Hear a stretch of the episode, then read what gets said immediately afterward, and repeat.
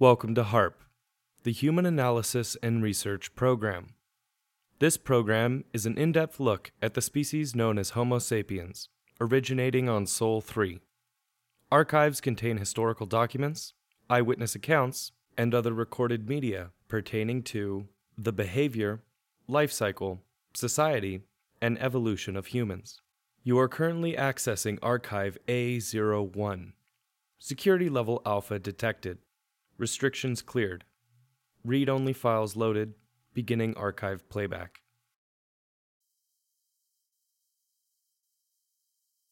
The Dead Race by Erebos. Read by Nicholas Merrick. Begin recording. Humans are an interesting topic from various standpoints because they are universally discriminated against by all known galactic polities. Even in day-to-day life, walking along our streets, humans still seem to be the only acceptable target for our baser biases, something which I will remind you is not tolerated by this campus. For those of you who have never seen a human, and even for those of you who have, I will remind you that I will be showing accurate holos of humans during today's lecture and for the remainder of this course. Jablaya, if you would. Yes, that is a human. Unaugmented, by the way, which I'll explain later. As a Meraxian myself, I can say they look shockingly familiar to our bodies after we've decayed for a while. I'm told that Xavians find their uniform skin coloration strikingly similar to a particular fatal disease that plagued their homeworld. The clip among you will no doubt find their lack of body fur to be similar to the corpses of your own species.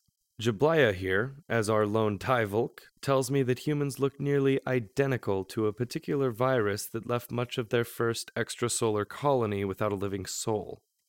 I can go on and on. The point is that humans, through some as of yet unexplained quirk of biology, or misfortune, or statistic improbability, no one is quite sure which, look like the representation of death across all known species.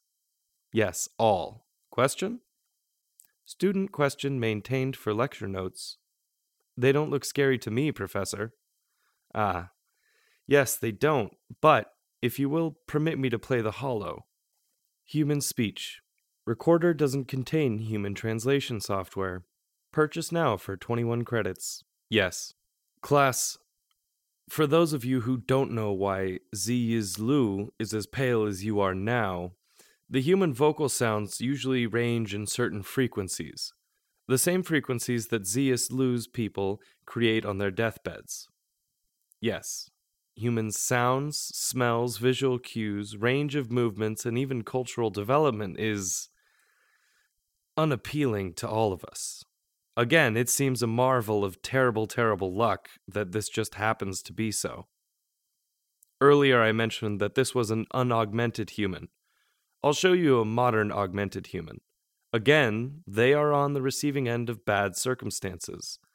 They do look amazingly similar to the corpse soldiers that were employed by the Brills during the Last Galactic War, don't they?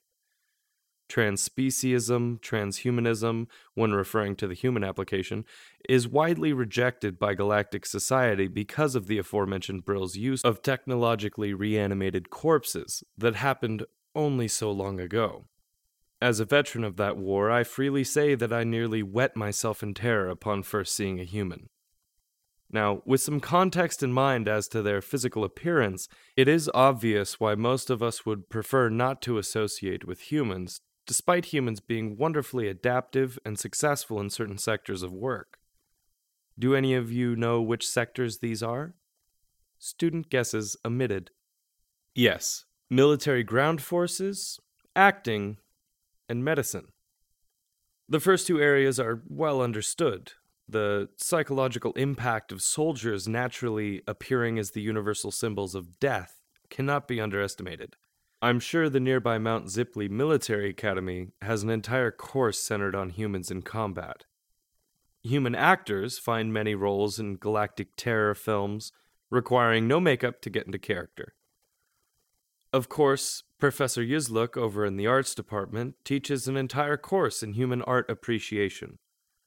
Professor Yuzluk tells me that human romantic gestures and comedies are making a big splash in the galactic art circles due to the juxtaposition of human actors with themes of love, laughter, and life.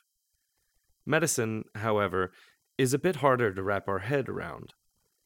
Tell me, which of you would like to wake up on an operating table and see this man, humans have two genders, operating on you? I speak from personal experience again, referring to my previous statement about wetting myself. Class laughter emitted. However, it works. Human medical facilities, human doctors and nurses have the highest rate of patient recovery than any other species. This is, I argue, because of their unfortunate appearance. Much study has been done into this particular phenomenon, especially considering that while human medical technology is quite ahead of the curve due to part of their augmentation practices, it is not entirely able to account for human medical success rates. Something other must be a major factor. And here again, I talk from personal experience. I first met a human when I woke up in Nuevos Aires Hospital on the planet Luvia. I was only 9 at the time and working on a doctorate on cross-species relations, and I thought to myself, what better place than on one of the colonies of the most looked down upon race? I was arriving by shuttle when my shuttle's AI pilot unexpectedly malfunctioned and was involved in a crash. I woke up on an operating table surrounded by humans. For a brief moment, I did in fact think that I had perished in the crash and moved into the afterlife. I only realized where I was after the first surgery and had become lucid again. Class, I tell you, in those 4 days, I have never felt more safe. Yes, even with life-threatening surgeries still scheduled, blood transfusions, and limbs being cloned as replacements, you do not know how safe a person feels when surrounded by literal walking images of death. And when those corpse people look down on you on an operating table and whisper, "Death doesn't want you today." The Great Filters by Deomic. Read by Nicholas Merrick. We were lonely. So lonely. We wandered for hundreds of thousands of years through desolate space, searching eagerly for life. We scoured the planets of every star, slowly settling on each system we passed by.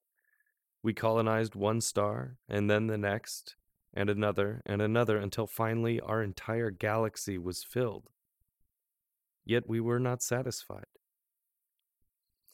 You see, our species was an old one, similar in many ways to your own. We fought wars of conquest over scraps of land and materials on our homeworld, gradually growing in numbers and knowledge. Eventually, we united as one people. We solved the problems that had been plaguing us, and we progressed.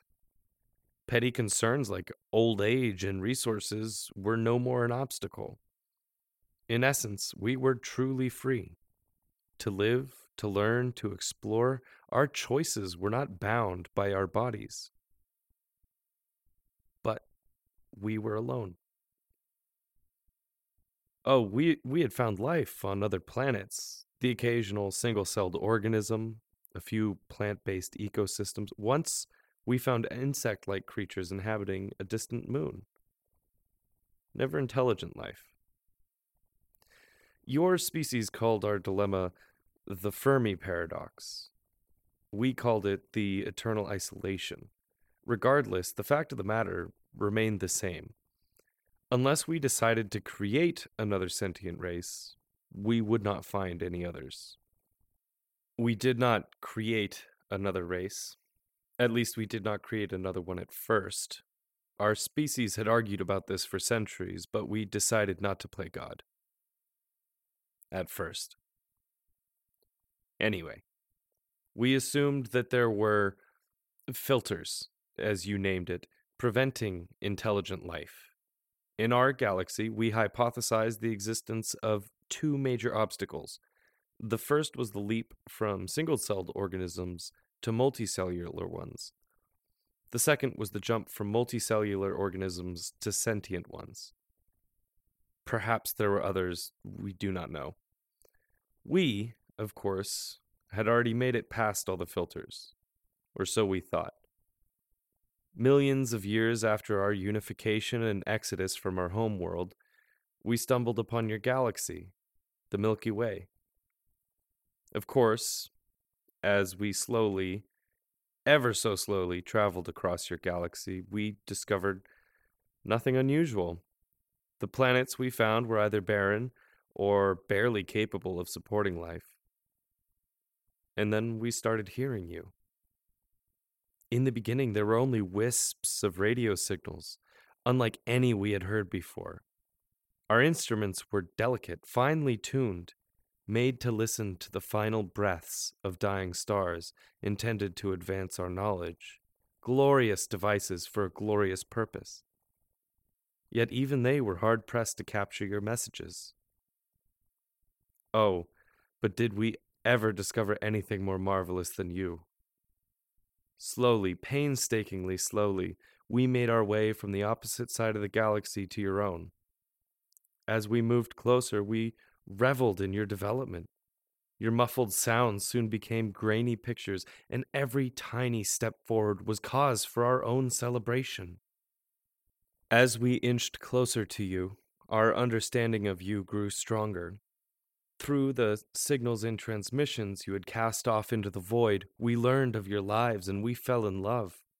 We fell in love with the vibrancy of your culture, the sheer variance and breathtaking volume of your society. You were young and wild and passionate, and everything we once were and yet were no more.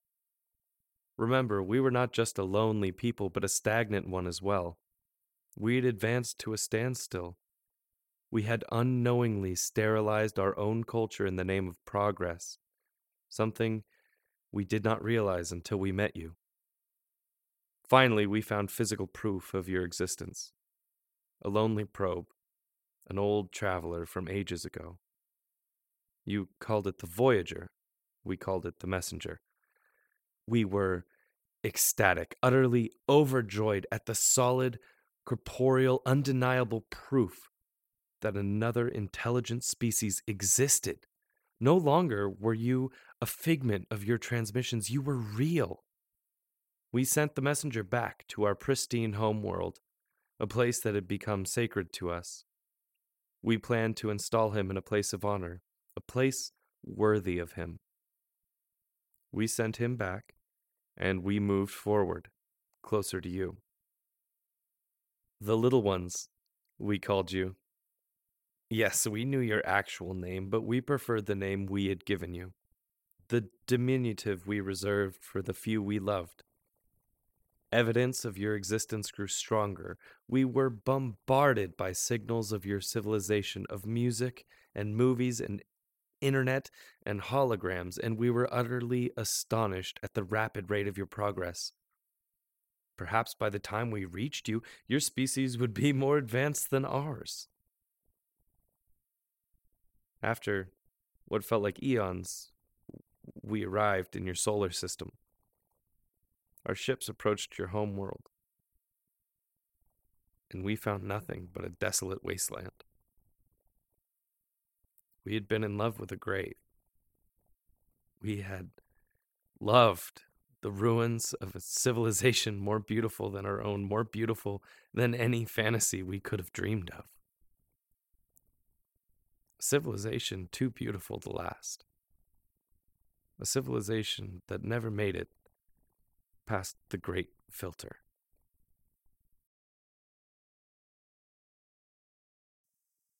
The Lords of War by Scotskin.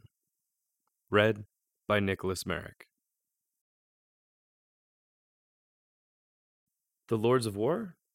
Yeah, I know it's a weird name, but it's stuck. Oh, you're asking why they're called that. Well, give yourself some sawwirch, because it's a long story. See, before the Lords showed up on the scene, most xenobiologists were pretty darn sure it was impossible for a sapient species to arise on a death world. Hyper-aggressive fauna coupled with an extreme biosphere variation and extremely active geology would pretty much guarantee that even if something smart did show up, its own planet would end up killing it anyway.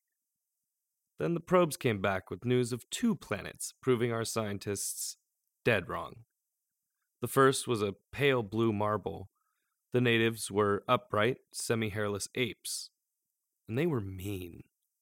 They'd grown up in a sprawling savanna with a cruel sun and even crueler predators, something that only made them harder. Their dangerous home had molded them into monsters of endurance, and they usually just chased whatever they hunted until it collapsed from exhaustion. They used to call themselves the Wise Men, if you can believe that. Anyway, the second planet was a green jewel. The natives were feathered serpents that came out of the central jungle of the planet, with two arms and no legs. They didn't have the endurance that the first species did, but sharp claws, sharper teeth, and overwhelming drive to survive. They brought down the massive hungry beasts that roamed the canopies and forest floor with stones and spears, along with the weapons nature had given them. And both would just as readily kill each other as they would kill their prey.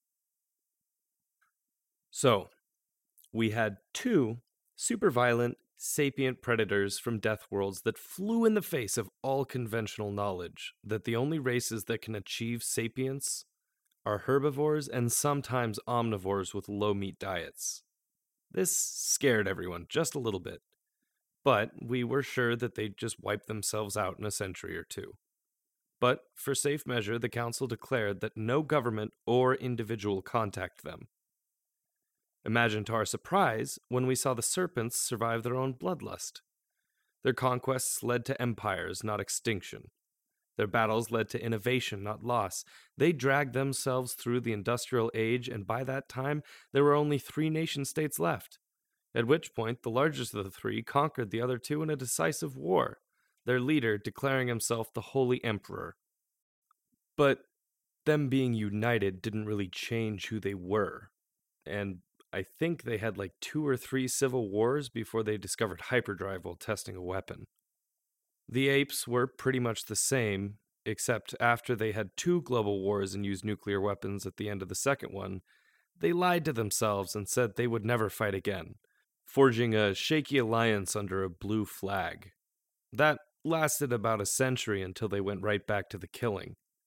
But then they went a little overboard and most of their civilization fell apart. When it was all said and done, the quote-unquote United Nations was the only governing body left. Even then, they still fought amongst themselves openly and bitterly in the obscure corners of their world. I forgot how exactly that batch discovered hyperdrive, something involving them accidentally blowing up their innermost planet. You want to get some more Sawurch? Some Bashin, maybe? No? Alright, suit yourself. So, to recap, 2 very angry, very dangerous species achieved spaceflight. Even when they got there, they didn't stop the violence. The homeworlds fought with the colonies all the time. And both species were within 100 parsecs of each other. Some scientists ran the numbers, and they estimated that at the rate they were going, the apes and the serpents would run into each other in about 500 years. This revelation came as something of a dark joke. Since nobody was allowed to contact them, we could only watch the collision happen in slow motion. Some more depraved people began making bets on which of the 2 would survive the coming bloodbath. And sure enough, it happened. 523 years after the prediction had been made, they made first contact. Everyone was expecting that they would fire as soon as they caught sight of each other. And they did. That was how most of their quote-unquote meetings occurred in the following decades. Eventually, both of their governments managed to establish formal diplomatic relations, and for a time, there was relative quiet. But neither side trusted the other. In the years of peace, the United Nations and the Holy Empire began stockpiling their machines of death, building ships, bombs, guns of all varieties, weapons of mass destruction, combat exoskeletons, and 1,000 other ways to kill. The Council was divided on what they should do. The Helben, who were considered the meanest race before the other two showed up, and their slave races, argued that the apes and the serpents should be exterminated for the good of galactic peace. The Shra and their allies tried to convince the council to go back on their previous edict and send a mediator. The Voit kept saying the council should just let both sides kill each other and let the problem solve itself. After years of deadlock, the Helben simply declared a decision had been rendered. They would exterminate the races regardless of what the council said. And so the Helben and their many slaves sent their massive fleet towards the two unsuspecting races. The apes were hit first. Blackridge, their largest industrial center, had its shipyards destroyed and its planet bombarded into dust. At first, the apes thought the serpents were invading until they received a message from the Holy Empire that three of their colonies had been glassed by the same ships. In those moments, the Helben had made a great and final mistake. Millions of years of collective evolution in the cradles of nightmares had been unleashed. Every ship, every soldier, every weapon that had ever been intended for each other was released upon the Helben. In the weeks after the first strikes, the fleets of both species were brought together in fury and blood. While they were technologically inferior, the psychology that their violent past had given them led them to innovations in combat that the Helben had never thought of. Kamikaze attacks, boarding parties, scorched earth, total war. These were concepts completely alien to the Helben and everyone else. When the majority of the Helben fleet was destroyed, they retreated back to their own systems. But the apes and serpents demanded the blood they spilled be paid back 100-fold. The Helben erected planetary shields. The aliens responded by sending huge troop transports to capture their cities and bring the barriers down.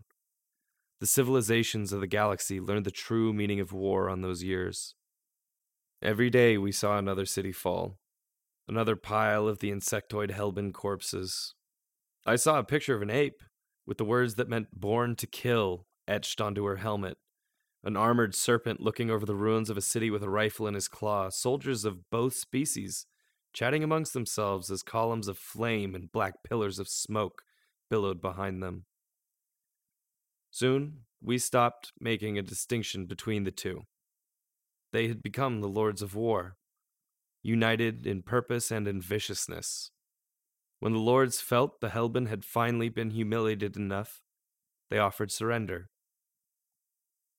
Even with the warriors looming over their homeworld, the High Proctor refused the terms, saying he would never submit to savages. They dropped troops, stormed the Palace of Glory, captured the High Proctor along with 20 other of top-ranking members of the Assembly of Overseers. Surrender was offered again. Again, the Proctor said no. After a few hours, a broadcast was sent to the entire homeworld. It showed the Proctor being lined up against a wall and gunned down by a firing squad. When it was over, a message was sent. They would go down the line of succession, killing each of the officials they had captured until they accepted their terms. Every day, they would broadcast another execution until finally, only one remained. He was much less fanatical than the others, and with the threat of death over him, signed the surrender of his own civilization. Hold on, let me pull the treaty up they made him sign. The Treaty of Absolute and Complete Dismantlement of the Cooperative Society of Helben by United Imperial Command. Mouthful, huh? Article A. The Cooperative Society the Helben is to abolish its military immediately. Article B. The Cooperative Society the Helben is to release its slaves immediately. Article C. Following Article A and B, the Cooperative Society of the Helben is hereby dissolved, and its former territories will remain under occupation until the governments of the United Nations and the Holy Empire see fit. Signed, High Proctor Siwag, Supreme Admiral Charles Jung, Holy Emperor Palika XII.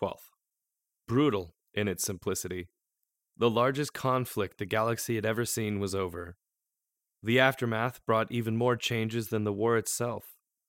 They had been too busy killing the Helben to formally establish contact with anyone else, but after they did, they were rather amused about their new name.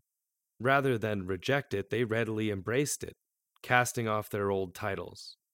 No more humans, no more Hasul, only the Lords of War. And since they were united by name, I guess they made the next logical step and figured it was time to unite their governments too. The Serpent Emperor has long been reduced to a ceremonial figure, so it was, with no protest, that he was made emperor of both races under a great federation. If you were also wondering why it's called the United Empire, that's a bonus for you. So, there you go. Two insane murder aliens found common ground on how much they loved to murder, and got a new name because they loved to murder so much. I don't think I've ever seen a picture of a group of lords without both types being there. I'm rambling. The point is, never, ever fuck with the Lords of War. Huh? Why did I marry one then? Well, if you want to know that story, then I'm going to need some props.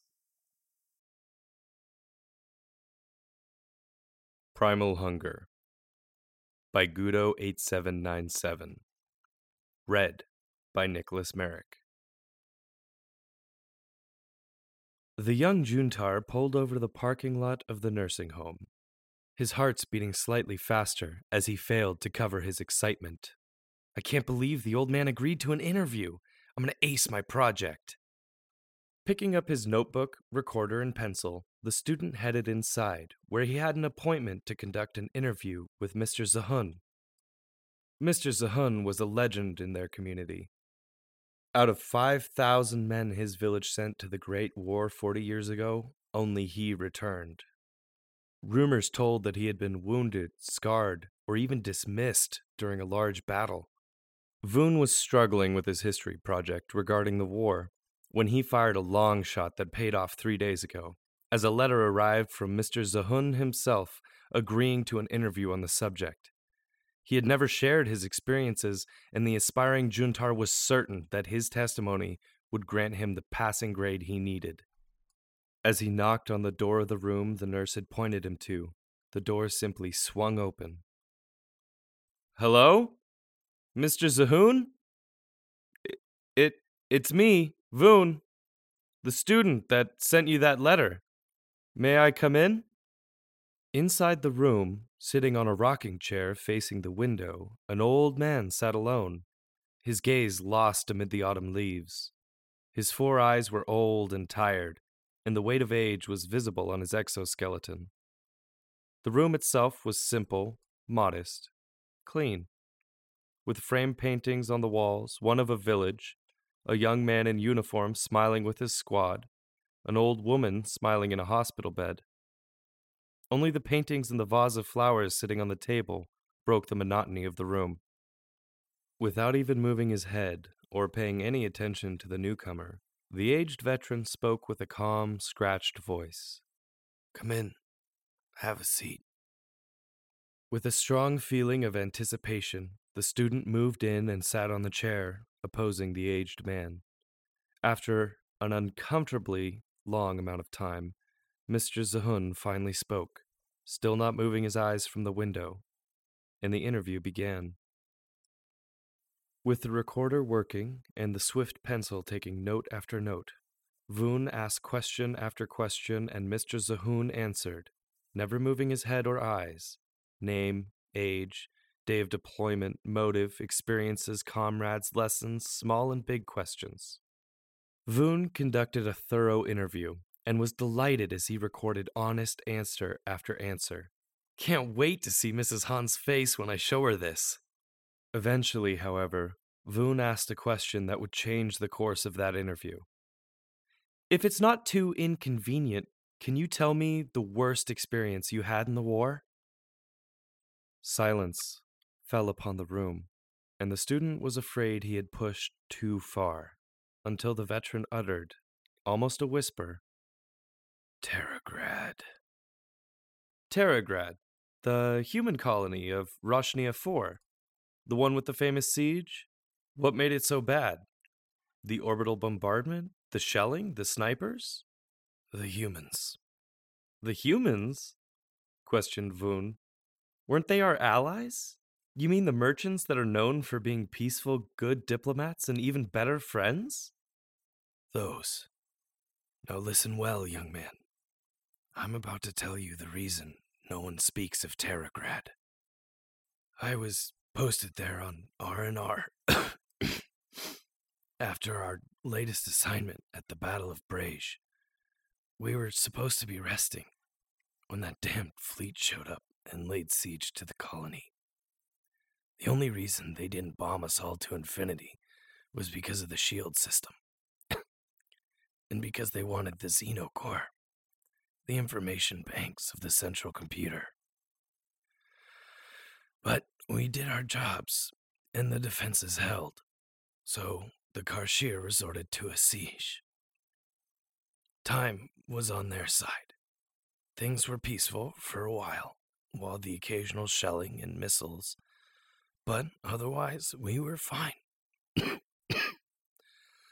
But as time stretched, so did our supplies. As the winter set in, the commander installed a rationing system. Full ration for military personnel, 3/4 of a ration for civilians. We expected a relief force any moment then, perhaps even that week.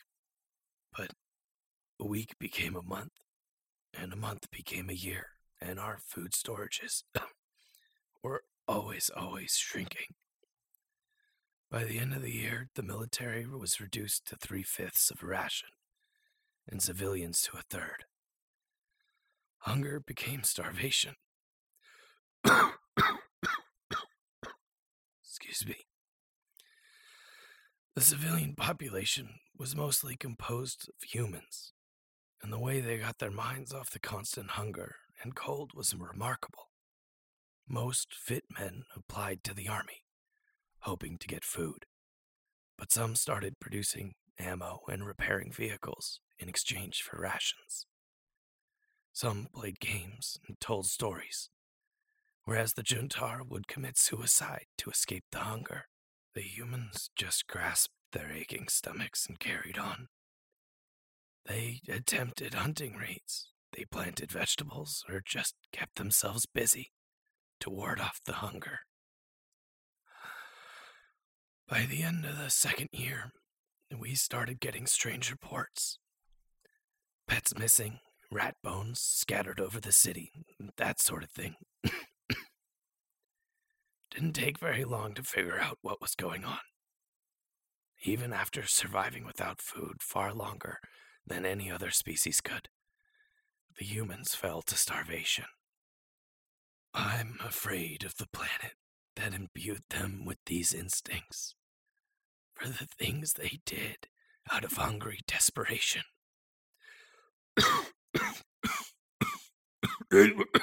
They were eating everything. Pets, rats, bugs, grass, trees, some even gnawed on metal plates.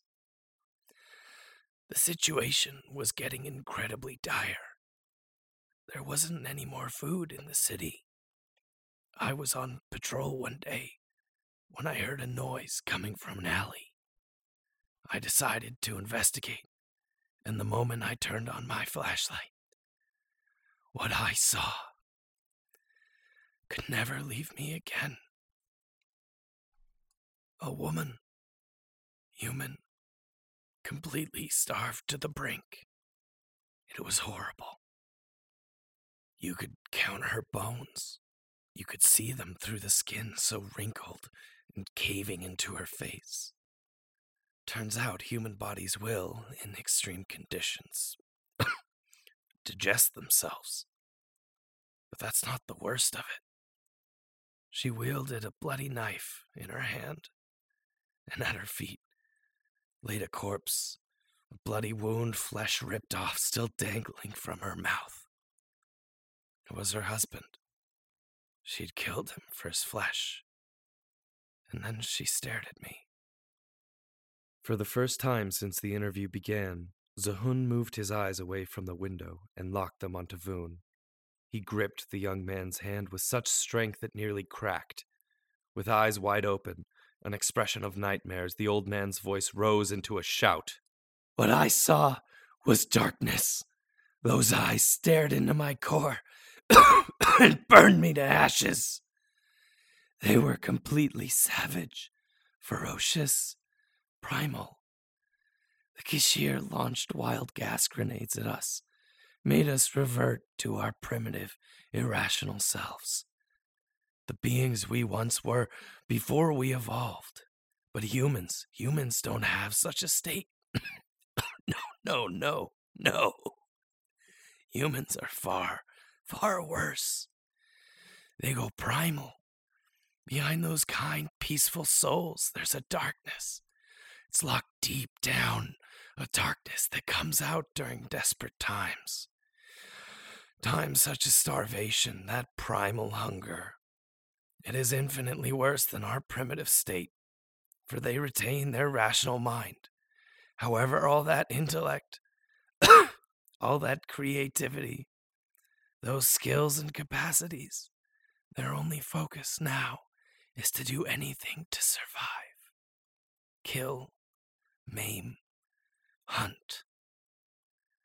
I stared into that darkness, and it consumed me.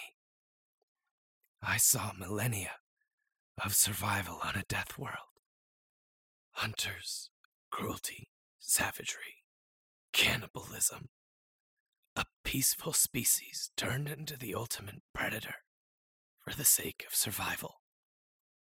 Brushing catastrophic wounds aside, ignoring pain and suffering, chasing prey for hours on end.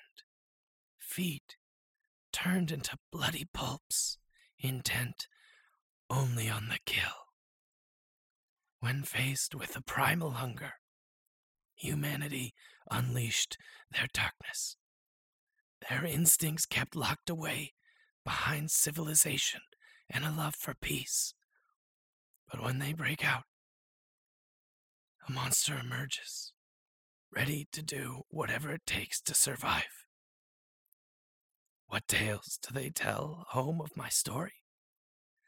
A brave warrior wounded in combat. A rogue soldier sent home. Lies! I survived the landing on Cromoa Breach. I endured the fight in the jungles on Inversia. I alone endured the sands of Elaraine. It wasn't any of those that broke me. Go home, boy, and tell them the truth. I stared into the abyss, and the abyss stared right back.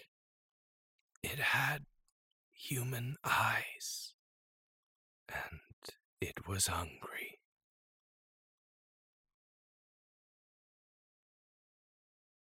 End of Archive A01.